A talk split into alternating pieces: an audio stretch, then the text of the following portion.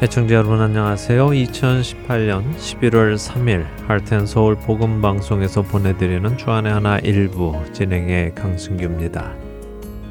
지난 한 주도 이리 때와 같이 공격적인 세상 속에서 뱀같이 지혜롭고 비둘기같이 순결하게 대응해 나가신 여러분들 되셨으리라 믿습니다. 언젠가부터 우리 주위에 흔하게 볼 수 있는 축제가 하나 있습니다. 무지개의 깃발을 휘날리며 때로는 이상하고도 때로는 기괴하고도 때로는 부끄러운 복장을 하고 큰 웃음을 지으며 모이는 축제이지요. 제가 살고 있는 이 아리조나에서도 매년 이 축제가 열립니다. 여러분들이 살고 계시는 지역에도 아마 매년 이 축제가 열릴 텐데요. 흔히 말하는 퀴어 축제입니다. 퀴어라는 영어 단어는 원래 기묘한, 괴상한 것을 의미하는 단어입니다만 이제는 동성애자를 뜻하는 말이 되었죠. 그래서 퀴어 축제라고 하면요. 동성애자의 축제라고 할 수 있습니다.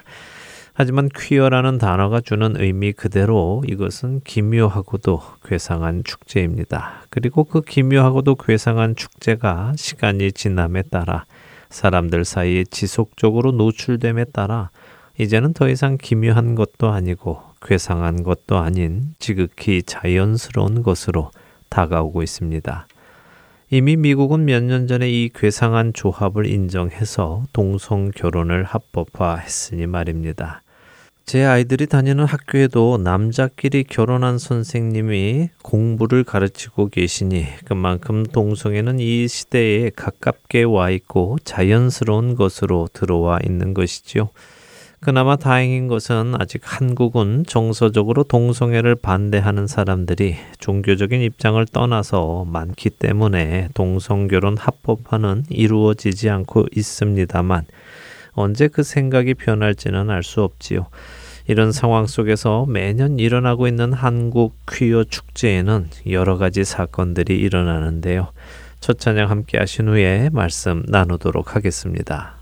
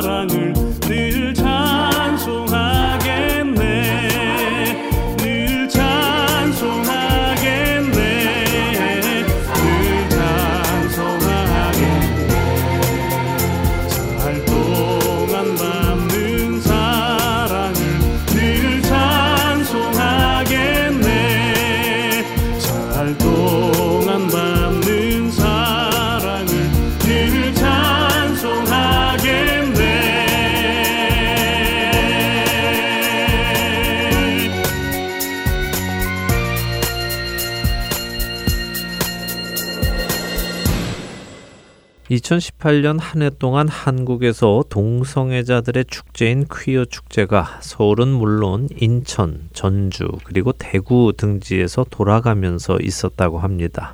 어느 장소에서건 퀴어 축제가 있는 곳에는 퀴어 축제를 반대하는 집회도 함께 있는데요. 특별히 지난 10월 3일에 인천에서 있었던 퀴어 축제에서는 동성애 지지자들과 동성애 반대자들 사이에 몸싸움이 있었고 이 가운데 청년 두 명이 네 손가락의 인대와 신경이 손상을 당하는 사고까지 있었다고 합니다. 이처럼 동성애자들의 축제가 있을 때마다 반대 세력과 마찰이 있고 또 그 가운데는 기독교 관련 단체들이 있는데요. 사실 세상 사람들은 동성애가 정상적이지 않다고 생각을 해도 적극적으로 반대 집회를 하며까지 막으려 들지는 않습니다. 세상 사람들은 자신들에게 피해만 없다면 그것이 이상해도 내버려 두는 것이 옳다고 생각하지요. 그러나 하나님의 말씀을 믿는 그리스도인들은 동성애가 하나님께서 정하신 죄인 것을 알고 있기에 그들에게 동성애의 잘못된 것을 알려주고 그들이 돌이키기를 바라는 마음에서 반대 집회를 엽니다. 이런 가운데 퀴어 축제에 참가하는 동성애 지지자들은 기독교와 관련해서 특이한 주장을 하고 있는데요. 퀴어 축제에 참가한 한 지지자는 이런 팻말을 들고 있었습니다. 성소수자는 주님이 주신 온전함입니다. 예수님은 이 축제에 함께 걷고 계십니다. 함께하지 못하는 것은 사랑이 아닌 혐오입니다.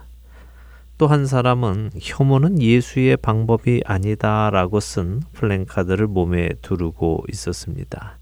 그리고 예수님의 복장을 한 한 외국인 참가자는 나는 동성애를 인정한다는 의미로 still cool with it 라고 팻말을 써서 들고 다니며 예수님이 동성애를 허락해 주신 것처럼 표현하고 있었습니다. 이들은 예수님은 자신들의 동성애를 인정해 주는데 왜 그 예수님을 믿는 기독교인들은 자신들을 인정하지 않느냐며 비난합니다. 여러분들은 이들의 이런 주장을 어떻게 생각하십니까?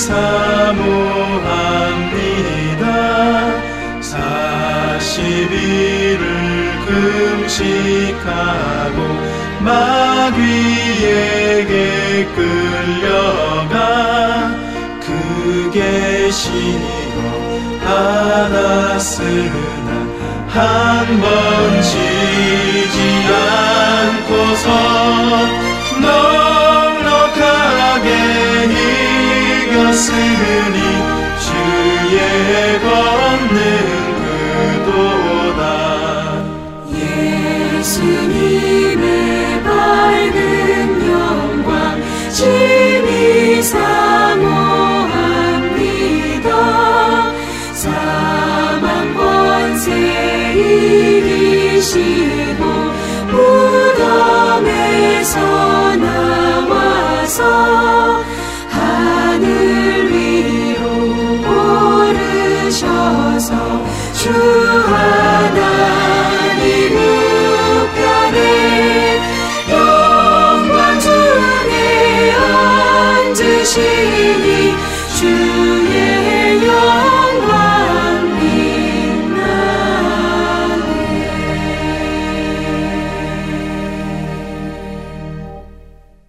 2000년 전 유대의 땅에 오신 예수님은 세리와 죄인들을 찾아가셨습니다. 그들과 함께 식사를 하시고 그들과 함께 대화하셨죠. 예수님이 2000년 전이 아닌 오늘 이 시대에 오셨다면 예수님은 누구를 찾아가셨을까요? 퀴어 축제에 참가한 동성애 지지자들의 말처럼 동성애 축제를 찾아가셔서 그들과 함께 걸으셨을까요? 물론 그러셨을 수도 있을 것입니다. 하지만 거기에는 한 가지 조건이 있지요. 어떤 조건이냐고요? 2000년 전 유대의 땅에 오신 예수님은 세리와 죄인들을 찾아가셨고 그들과 함께 교제하셨습니다. 그런 예수님의 모습을 보며 바리새인들과 서기관들은 너희 선생은 어찌하여 세리와 죄인들과 함께 먹고 마시느냐고 물었지요. 그때 예수님의 대답은 무엇이었습니까? 누가복음 5장 31절과 32절의 말씀입니다. 예수께서 대답하여 이르시되 건강한 자에게는 의사가 쓸데없고 병든 자에게라야 쓸데있나니 내가 의인을 부르러 온 것이 아니요 죄인을 불러 회개시키러 왔노라.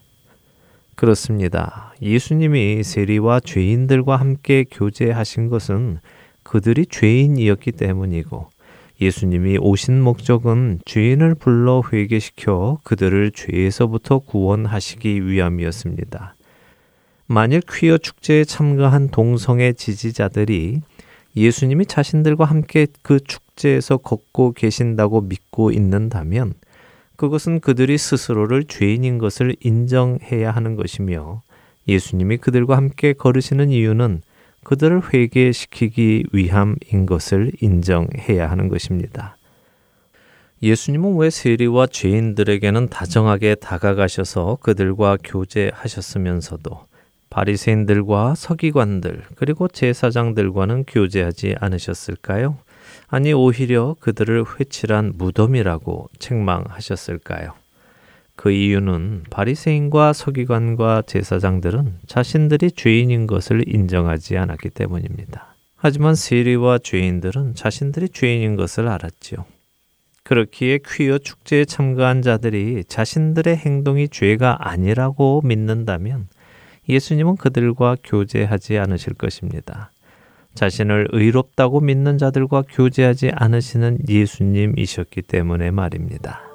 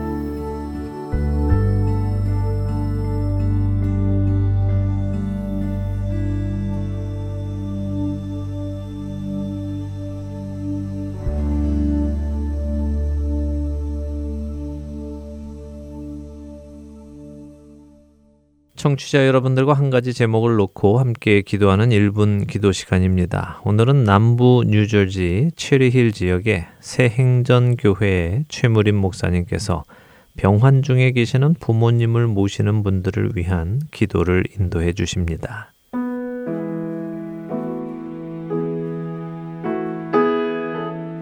하텐서울 복음방송 1분 기도 시간입니다. 저는 남부 뉴저지에 있는 체리일 세행전 교회 최무림 목사입니다. 오늘은 병환 중에 계신 부모님을 모시는 분들을 위하여 함께 기도하겠습니다. 건강 100세를 맞는 시대를 살고 있습니다. 그러다 보니 각 집마다 연세가 높으신 분들을 모시는 가정이 많아졌습니다. 물론 한국이나 미국이나 직접 집에서 모시지 않아도 되도록 병원이나 양로원 시설이 잘 되어 있기도 합니다. 전문 의사와 간호사가 잘 돌보아 주기는 하여도 병환 중에 계시는 부모가 있는 가정에는 부모님에게 미안하기도 하고 한편 힘이 들기도 합니다. 이런 모든 과정을 믿음으로 잘 이겨 나가고 오히려 자녀를 위하여 수고하신 부모님을 잘 모실 수 있는 믿음이 있어야 할 것입니다. 이런 가정에 하나님의 은혜와 감당할 수 있는 힘을 주시기를 바라면서 간절히 함께 기도하기를 원합니다. 함께 기도하시겠습니다.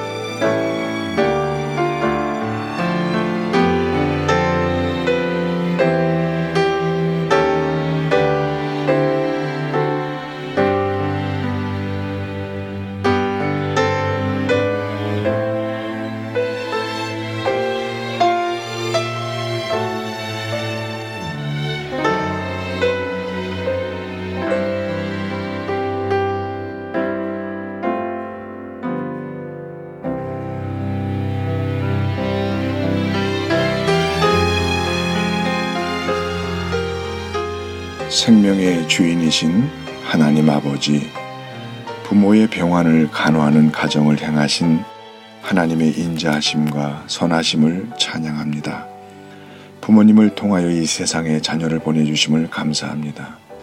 하나님의 축복과 은혜로 자녀가 잘 장성하게 해주셔서 감사를 드립니다. 그간 부모님은 연로하시어 노쇠해졌음을 주님은 잘 아실 것입니다. 부모님들이 이제 자녀의 돌봄을 바랄 수밖에 없는 형편이 되었습니다. 연약한 이에게 힘이 되시고 고통받는 이에게는 위로가 되시는 주님을 우리는 믿습니다. 능력의 주님께서 병환 중에 부모를 돌보는 가정에 함께하여 주시옵소서. 부모를 섬기기에 너무 힘겨워하지 않게 하시옵소서.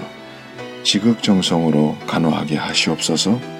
자녀들이 오히려 병환 중에 부모님들 때문에 은혜 받는 기회가 되게 하여 주시옵소서. 부모님들이 지금까지 자녀를 위하여 쏟으신 사랑을 기억하고 너무 미안해하거나 짐스러워하지 않게 하여 주시옵소서. 오히려 부모와 자식 간에 깊은 사랑의 정이 오가는 은혜의 순간이 되게 하여 주시옵소서. 주님이 부르시는 그날까지 건강의 회복으로 신앙생활을 잘 할 수 있게 하여 주시옵소서. 어떠한 힘든 순간이 오더라도 믿음 안에 잘 대처하게 하여 주시옵소서. 고통이 올 때마다 주님의 십자가를 생각하며 더 깊은 은혜의 가정이 되게 하여 주시옵소서. 때로는 가정의 기쁨이 되도록 치료의 은총으로 기적의 역사도 경험하게 하나님의 특별한 은총을 베풀어 주시옵소서. 아무리 어렵고 힘들어도 섣불리 인간적인 결단을 내리거나 속단하지 않게 하여 주시고 하나님의 깊은 은혜를 깨닫는 시간들로 보낼 수 있게 하여 주시옵소서. 우리를 십자가에서 죽기까지 고통 당하셨으나 부활로 승리하신 우리 주 예수님의 이름으로 간절히 기도 드리옵나이다. 아멘.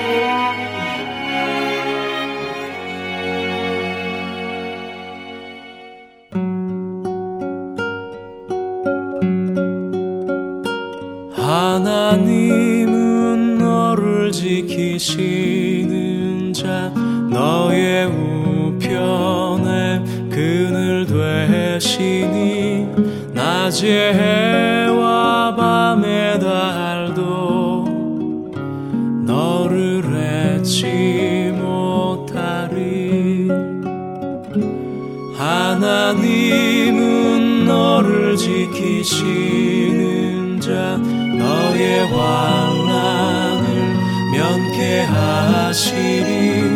그가 너를 도우시리라. 너의 주립을 지키시리.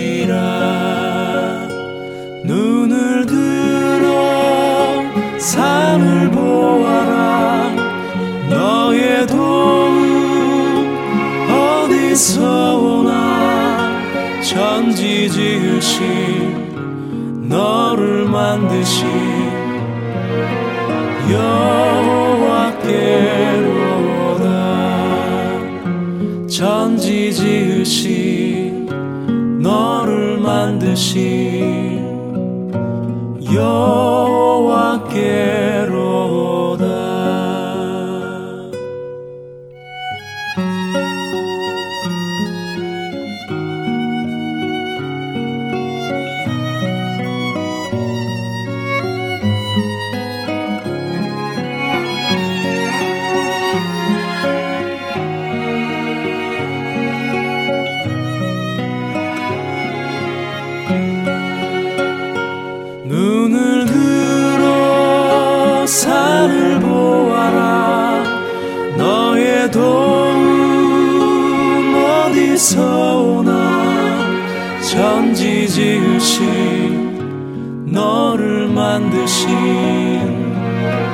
여호와께로라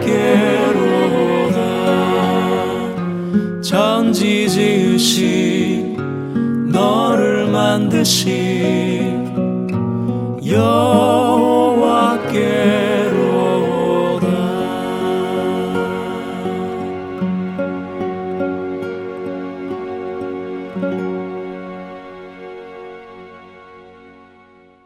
할텐서울 복음방송은 인터넷 www.heartandsoul.org를 통해 매주 토요일 5시간의 한국어와 2시간의 영어, 1시간의 일본어로 복음을 전하는 선교회입니다. 이 방송은 스마트폰 앱이나 팟캐스트를 통해 여러분의 스마트폰에서 들으실 수 있으며 매주 댁에서 CD나 MP3 CD로 받아서 들으실 수도 있습니다. 자세한 문의는 방송사 사무실 전화번호 602-866-8999로 해주시면 안내해 드리겠습니다. 하트앤서울 복음방송 애청자 여러분 안녕하세요. 캐나다 밴쿠버 그레이스 한인교회 박신일 목사입니다. 복음을 전하는 일은 모든 그리스도인들에게 맡겨진 사명입니다. 하트앤서울 복음방송은 생명의 근원 되시는 예수 그리스도만을 전하는 방송사입니다. 여러분의 기도와 후원으로 이 사역은 계속될 것입니다. 믿지 않는 자들에게는 복음을, 믿는 자들에게는 영적 성장을 전해줄 것입니다. 이 귀한 사역에 여러분들의 동참과 기도와 후원을 부탁드립니다. 감사합니다.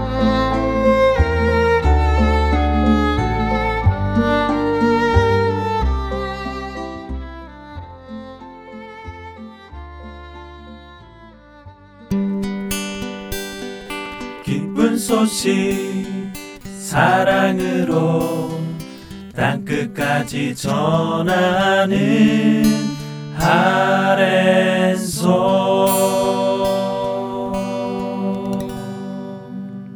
야곱을 이스라엘로 만들어 가시는 하나님을 만나는 시간입니다. 야곱의 하나님으로 이어드립니다.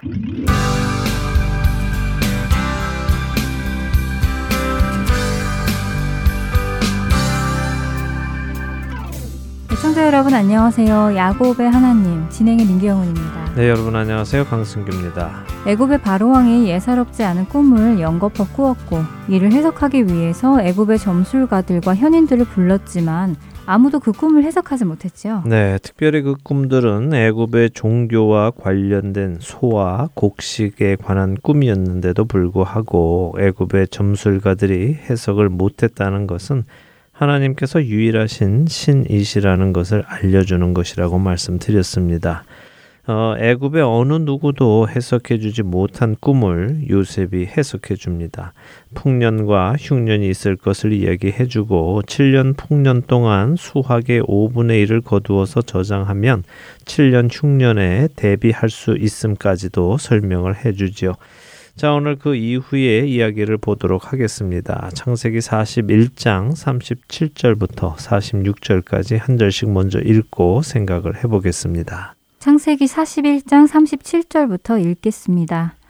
바로와 그의 모든 신하가 이 일을 좋게 여긴지라. 바로가 그의 신하들에게 이르되 이와 같이 하나님의 영에 감동된 사람을 우리가 어찌 찾을 수 있으리요 하고 요셉에게 이르되 하나님이 이 모든 것을 내게 보이셨으니 너와 같이 명철하고 지혜 있는 자가 없도다. 너는 내 집을 다스리라 내 백성이 다 내 명령에 복종하리니 내가 너보다 높은 것은 내 왕자뿐이니라. 바로가 또 요셉에게 이르되 내가 너를 애굽 온 땅의 총리가 되게 하노라 하고 자기의 인장 반지를 빼어 요셉의 손에 끼우고 그에게 세마포 옷을 입히고 금 사슬을 목에 걸고 자기에게 있는 버금 수레에 그를 태우매 무리가 그의 앞에서 소리 지르기를 엎드리라 하더라.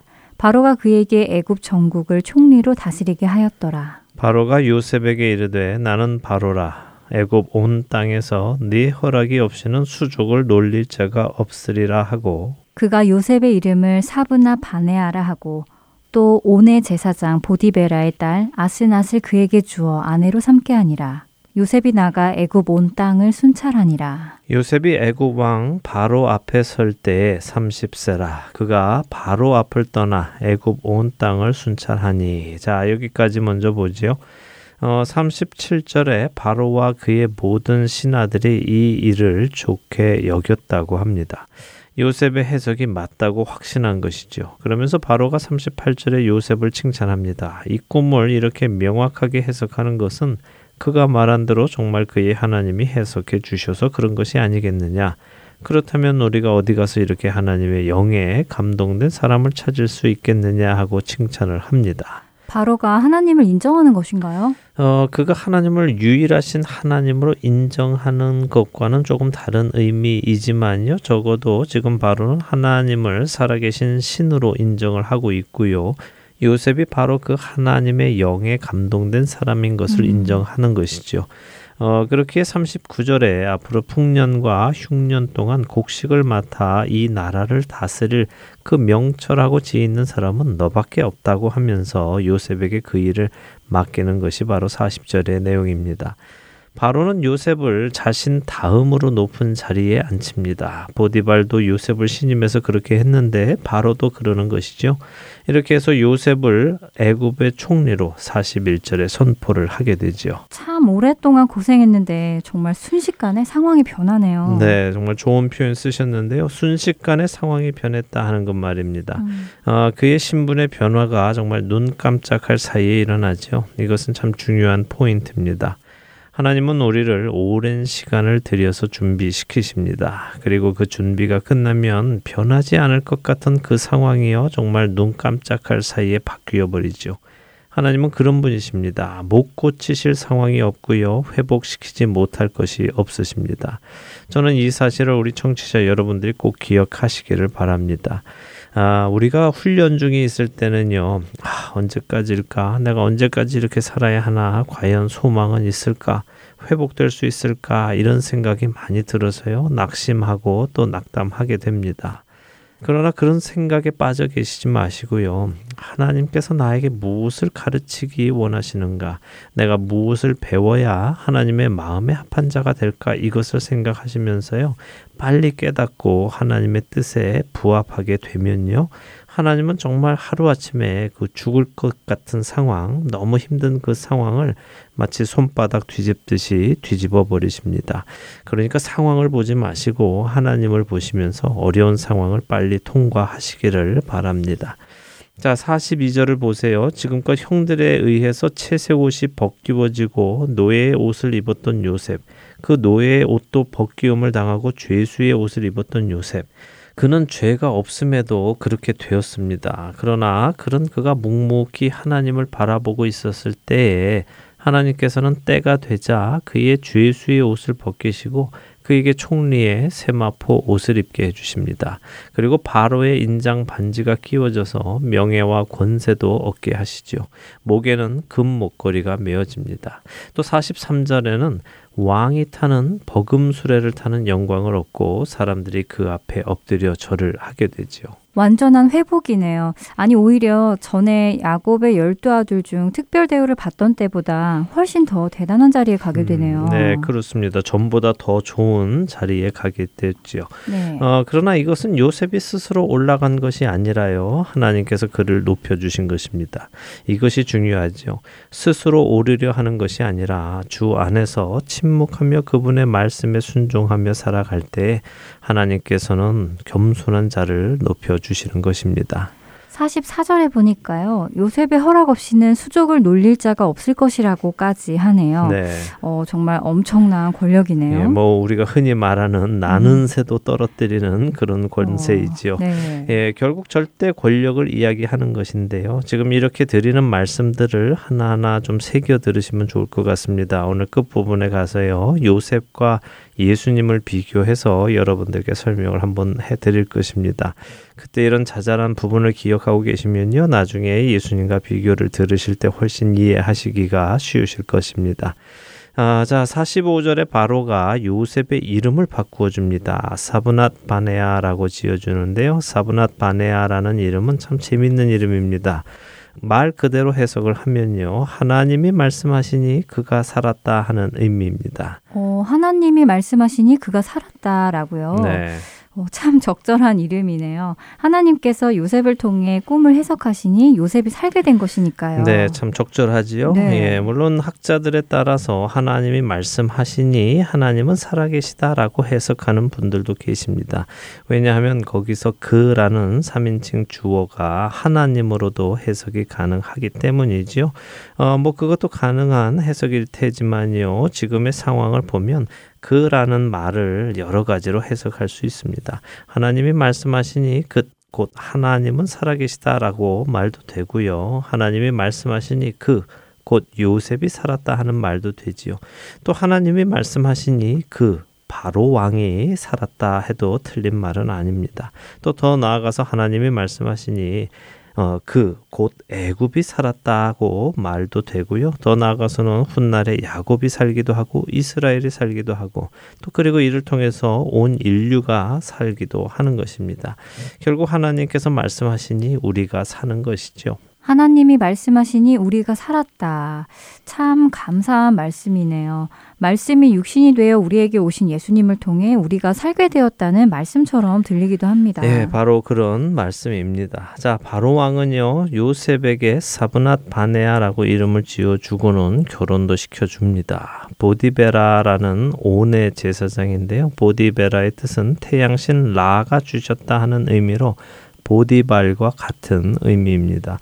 그리고 그의 딸 아스낫은 낫에 속한 여인이라는 뜻으로 여기서 낫은 애굽의 여신을 뜻하지요. 어, 요셉은 지금 애굽에 있기 때문에 애굽의 신을 섬기는 사람 집안과 결혼을 하게 됩니다. 어, 이게 어떻게 보면 좀 두려운 일이죠. 혹시 요셉이 하나님을 버리고 애굽 신을 섬기면 어쩌나 하는 걱정도 드는 것이 사실입니다만 요셉의 신앙은 그렇지 않았습니다. 그는 어떠한 상황에서도 하나님만을 섬깁니다.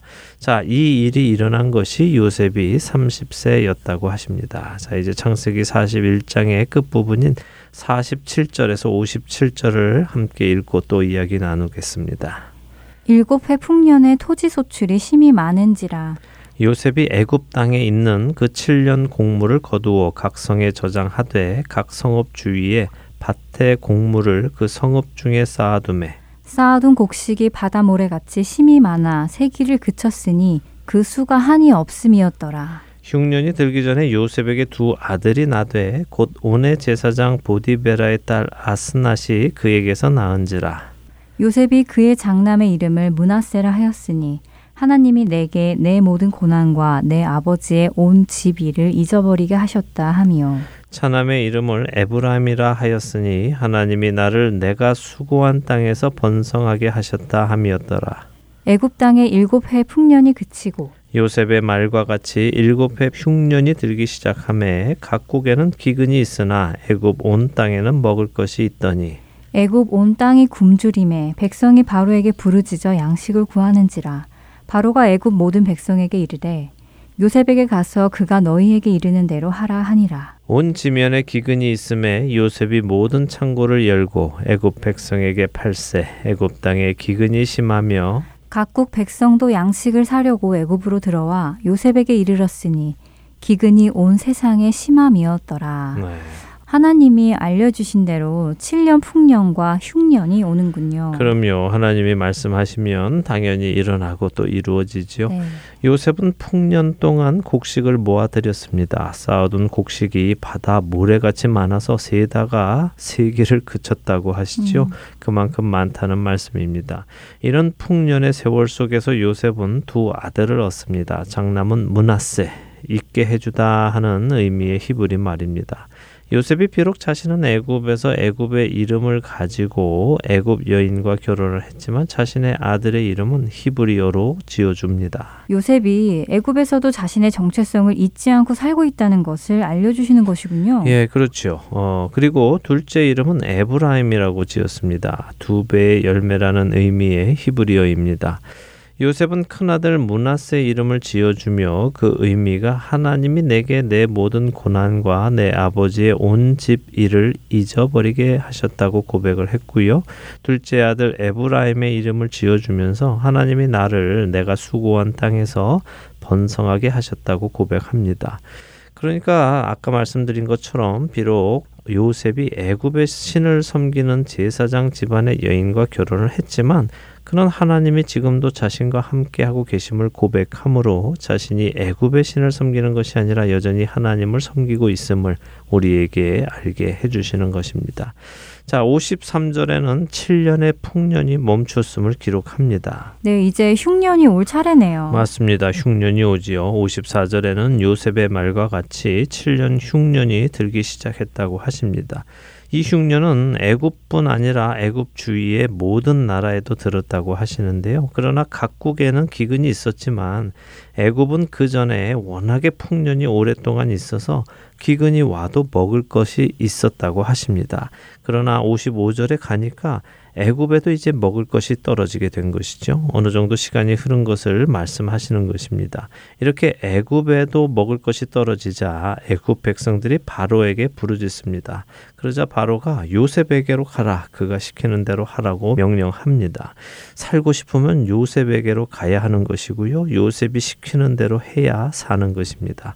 바로가 직접 하지 않고 요셉이 하지요. 이런 사실들을 잘 기억해 놓으시기 바랍니다. 음, 예수님과 비교할 부분들이라는 말씀이군요. 하긴 지금 이렇게 말씀만 들어도 정말 예수님과 많이 닮았다는 생각이 드네요. 네, 서로 연관이 쉽게 되지요. 네. 예, 그렇습니다. 나중에 하나하나 짚어보면 정말 놀라운 연관성을 보게 됩니다. 어, 자, 바로가 요셉에게로 가라고 하니까 사람들이 요셉에게로 왔겠지요. 네. 56절에는 온 지면에 기근이 있어서 요셉이 모든 창고를 열고 애굽 백성에게 곡식을 팔았다고 합니다. 그러자 다른 나라의 백성들도 양식을 사기 위해 애굽으로 와서 요셉에게 양식을 사기 시작했습니다. 자, 여기까지가 창세기 41장의 이야기입니다. 전에도 말씀을 드린 적이 있는 것 같은데요. 요셉은 오실 예수님의 그림자입니다. 무슨 말씀인가 하면요. 그림자는 실체는 아니지만 그림자를 봄으로써 우리는 그 실체가 어떻게 생겼을지 상상할 수 있지요. 그리고 그 그림자를 따라가다 보면 그 실체에 다다르게 됩니다. 성경의 많은 인물들은 오실 메시아, 예수님의 그림자 역할을 했습니다. 그것이 좋은 의미이든 또는 나쁜 의미이든 간에 말입니다. 좋은 의미이던 나쁜 의미이던 간에요. 네. 음, 좋은 의미로 예수님의 그림자라는 것은 이해가 되는데 나쁜 의미로 예수님의 그림자가 된다는 것은 조금 이해가 안 됩니다. 어떤 경우이죠? 예, 뭐 나쁜 의미라고 어, 하는 말이 정확한 표현은 아닐 수도 있겠네요. 어, 쉽게 설명을 먼저 드릴게요. 노아의 경우를 한번 보죠. 은혜를 입은 노아의 방주 안에 들어온 자만이 멸망 속에서 죽지 않고 구원을 얻은 것처럼요. 좋은 의미로서 어, 노아는 예수님의 그림자가 되겠지요. 네. 또 약속의 아들 이삭이 모리아 산에서 번제로 드려지려 할 때 자기가 죽을 나무를 지고 올라가면서 아버지 아브라함에게 순종한 모습 역시 좋은 의미의 예수님의 그림자가 될 것입니다. 그러나 또 반대로요, 죄를 지은 아담, 그 아담을 통해 태어난 모든 사람이 죄인으로 태어난 것이 나쁜 의미이지만 동시에 두 번째 아담이신 예수님을 통해 태어나는 모든 사람은 의인으로 태어나게 되기에 첫사람 아담 역시 예수님의 그림자라고 할 수 있는 것이죠. 음, 그러니까 이론은 같은데 아담의 경우는 기뻐할 만한 예는 아니라는 의미군요. 예, 뭐 그런 의미이죠. 어, 자, 어쨌든 성경 속 대부분의 인물들은요, 예수님을 연상케 하는 경우가 많습니다. 사사기에 나오는 삼손도 그랬고요. 또 다윗 왕도 그랬죠. 지금 우리가 나누고 있는 요셉은 그 중에서도 예수님의 모습을 가장 많이 담고 있다고 해도 과언이 아닙니다. 이제 앞으로도 그런 모습은 더 나올 텐데요. 일단 오늘은 여기 창세기 41장까지 나온 요셉의 모습과 예수님의 모습을 비교해보고 마치도록 하지요. 네, 기대가 되네요. 자, 이 비교는요, 먼저는 유대인들의 관점에서 보는 비교인 것을 생각하시며 들으시기 바랍니다. 요셉은 야곱의 사랑을 가장 많이 받은 아들입니다. 예수님은 하나님이 사랑하시는 유일한 아들이시죠. 야곱은 요셉을 멀리 떠나 소식이 없는 아들들을 찾기 위해서 보냅니다. 하나님께서는 하나님을 떠나 죄 속에 살고 있는 유대인들을 찾기 위해서 그 아들 예수님을 보내시죠. 자신들을 찾아온 요셉을 형제들은 죽이려 합니다. 그들은 요셉의 권위가 담긴 옷을 벗기고요. 그를 은 20의 노예로 팔아버립니다. 육신의 옷을 입고 자기 백성에게 찾아오신 예수님을 사람들은 거부하고 죽이려 했습니다. 유다는 예수님을 은 30에 팔아버렸고 사람들은 예수님의 옷을 벗기고 그분을 죄인의 신분으로 죽입니다. 요셉은 죄가 없음에도 불구하고 죄인의 누명을 쓰고 억울한 옥살이를 합니다. 예수님은 죄가 없으심에도 불구하고 죄인을 대신해서 죽음을 당하시지요. 때가 되자 하나님께서는 바로를 통해 요셉을 옥에서 건전해 살리십니다. 예수님 역시 죽은 자들과 함께 되셨지만 하나님께서 그분을 다시 일으켜 세우십니다. 바로는 요셉을 자신의 오른편에 앉혀서 절대 권력을 줍니다. 하나님 역시 예수님을 살리셔서 하나님의 오른편에 앉히시고 세상 모든 권세를 주십니다. 바로는 자신이 친히 살림을 꾸려서 애굽을 살리고 애굽 인군의 모든 나라를 기근에서 살릴 수 있었음에도 불구하고 그 일을 요셉에게 맡겼습니다. 하나님 역시 그 모든 일을 하실 수 있으심에도 불구하고요. 모든 관리와 심판을 예수님께 맡기십니다. 세상에 기근이 와서 사람들이 죽게 되자 사람들은 바로에게 부르짖고 바로는 살고 싶으면 요셉에게 가서 그가 시키는 대로 하라고 합니다. 유대인들이 자신들의 죄를 깨닫고 하나님께 구원해 주실 것을 부르짖을 때 하나님은 살고 싶으면 예수 그리스도께로 가서 그가 시키는 대로 하라고 하실 것입니다.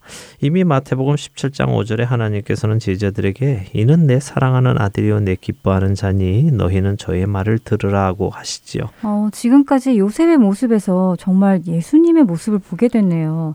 뭐랄까 거의 동일 인물이라고 할 만큼 비슷한 것 같아요. 예, 많이 비슷하죠. 네. 어, 그러나 말씀드린 것처럼 요셉이 예수님은 아닙니다. 그는 그림자이지 실체는 아닙니다. 한 가지 더 재미있는 것은 요셉은 애굽에 와서 이름이 바뀌지요. 네, 사브나 바네아라고 바뀌었죠. 네, 사브나 바네아라고 이름이 바뀌고 그는 애굽의 사람들로부터 칭송을 받습니다. 하지만 여전히 그는 요셉이지요. 무슨 말씀이냐 하면요. 하나님의 아들이신 예수님이 자기 백성들에게 거절을 당하셨습니다. 거절당하신 정도가 아니라 죽임을 당하셨지요. 네, 그렇습니다. 그래서 지금 정통 유대인들은 예수님을 믿지 않지요. 그들은 예수님이 메시아가 아니라고 말합니다.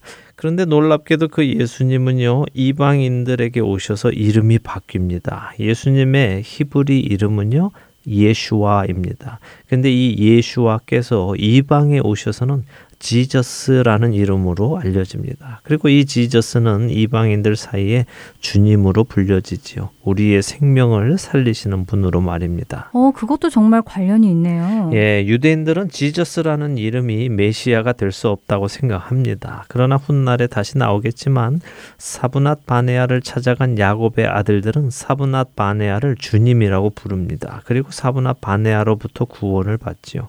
그리고는 그 사브낫 바네아가 요셉이라는 것을 깨닫고 부들부들 떱니다. 자신들이 거부했던, 자신들이 팔아버렸던 그 요셉이 자신들의 주님이 된 것을 깨닫기 때문이지요. 언젠가 유대인들은 Jesus Christ 앞에 나아오게 될 것입니다. 그리고 그분께 구원을 받게 될 것입니다. 그리고는 그 Jesus Christ가 바로 자신들이 거부했던 예수와 메시아라는 것을 깨닫게 될 것이고요. 그들은 그 놀라움과 죄송함에 부들부들 떨게 될 것입니다. 이 이야기는 앞으로 창세기를 더 공부해 나가면서 다시 설명을 드리겠습니다. 네, 놀랍네요. 요셉의 삶 속에서 앞으로 오실 예수님의 이야기를 미리 볼 수 있다는 것이 말입니다. 네, 성경은 예수님이 요한복음 5장 39절에서 말씀하신 것처럼 성경은 곧 예수님에 대해 증언하고 있습니다. 구약을 잘 읽어 나가면요. 우리는 예수님을 그 안에서 뵐 수 있고요. 그렇게 오신 예수님이 바로 그 메시아이심을 부인할 수 없게 되죠. 그리고 그 안에서 우리는 생명을 얻게 되는 것입니다. 네, 성경을 더 깊이 볼 수 있는 우리가 되기를 바랍니다. 오늘 야곱의 하나님 마칠 시간이 되었는데요. 다음 시간부터는 형제들을 만나는 요셉을 보겠네요. 기대가 됩니다. 네, 그 안에서 구원하시는 하나님의 손길도 볼 수 있기를 바랍니다. 한 주간도 주 안에서 평안하 시기 바라고요. 저희는 다음 주에 뵙겠습니다. 안녕히 계십시오. 안녕히 계세요.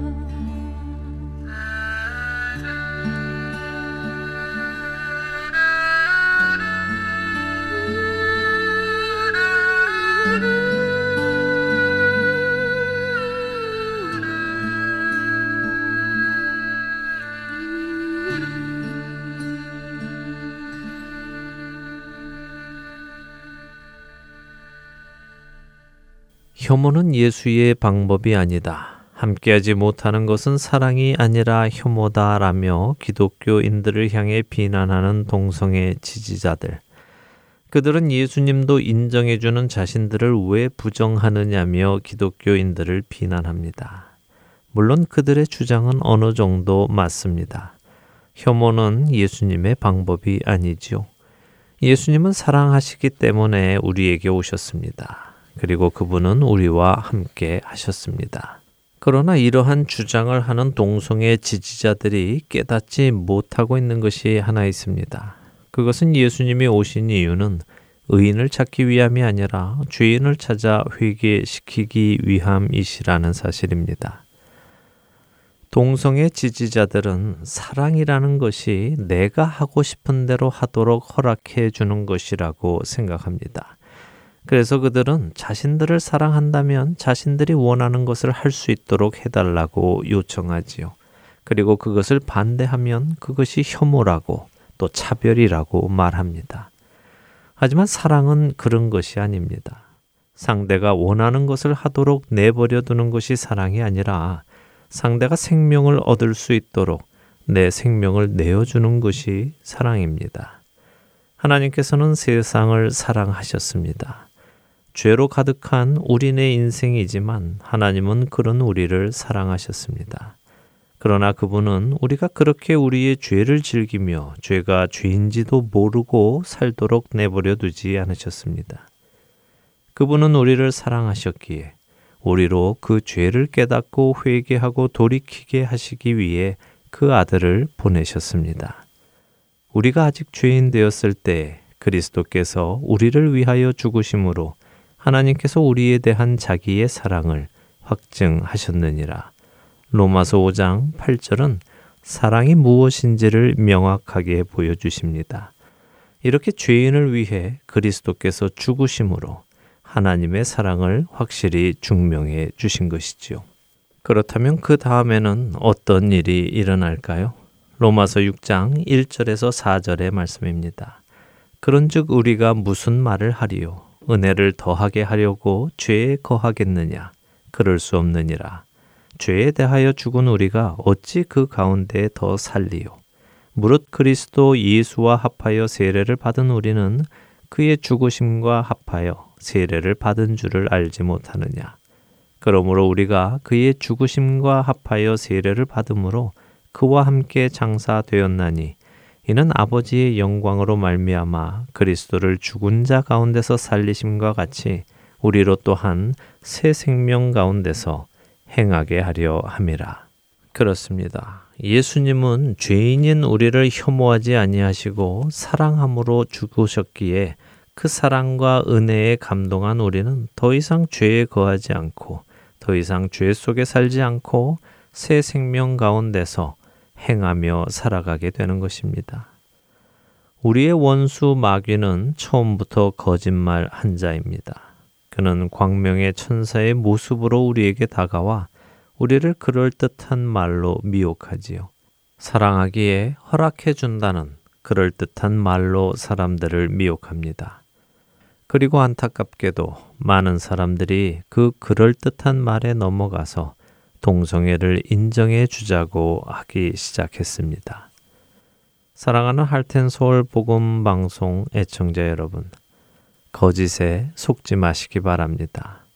사랑하기 때문에 허락하는 것이 아니라 사랑하기 때문에 막는 것입니다. 아버지가 징계하지 않는 아들이 어디 있느냐고 히브리서 12장 7절은 반문하십니다. 사랑하기 때문에 올바른 길로 인도하는 것이고 사랑하기 때문에 죽음에서 생명으로 옮겨 주는 것입니다. 만일 우리가 하나님의 그 사랑을 받았다면 우리 역시 그 사랑으로 또 다른 사람들을 그리고 죄인들을 사랑해야 할 것입니다. 정죄가 아니라 사랑입니다. 그들이 자신의 죄를 볼 수 있고 인정할 수 있도록 사랑으로 다가가야 합니다. 우리 중 어느 누구도 하나님의 정죄하심으로 인해 예수님을 믿은 사람은 없습니다. 그분의 사랑에 굴복해서 그분의 은혜를 받아들인 것입니다. 다음 한 주도 하나님의 사랑으로 죄인들을 바라보고 그 죄인들을 하나님의 사랑으로 품어주므로 그들이 하나님의 은혜 안에서 회개하고 돌이키게 되는 일에 쓰임 받으시는 저와 애청자 여러분이 되시기를 소망하며 오늘 주안의 하나 일부 여기에서 마치도록 하겠습니다. 함께 해주신 여러분들께 감사드리고요. 저는 다음 주 이 시간 다시 찾아뵙겠습니다. 지금까지 구성과 진행의 강순기였습니다. 애청자 여러분 안녕히 계십시오.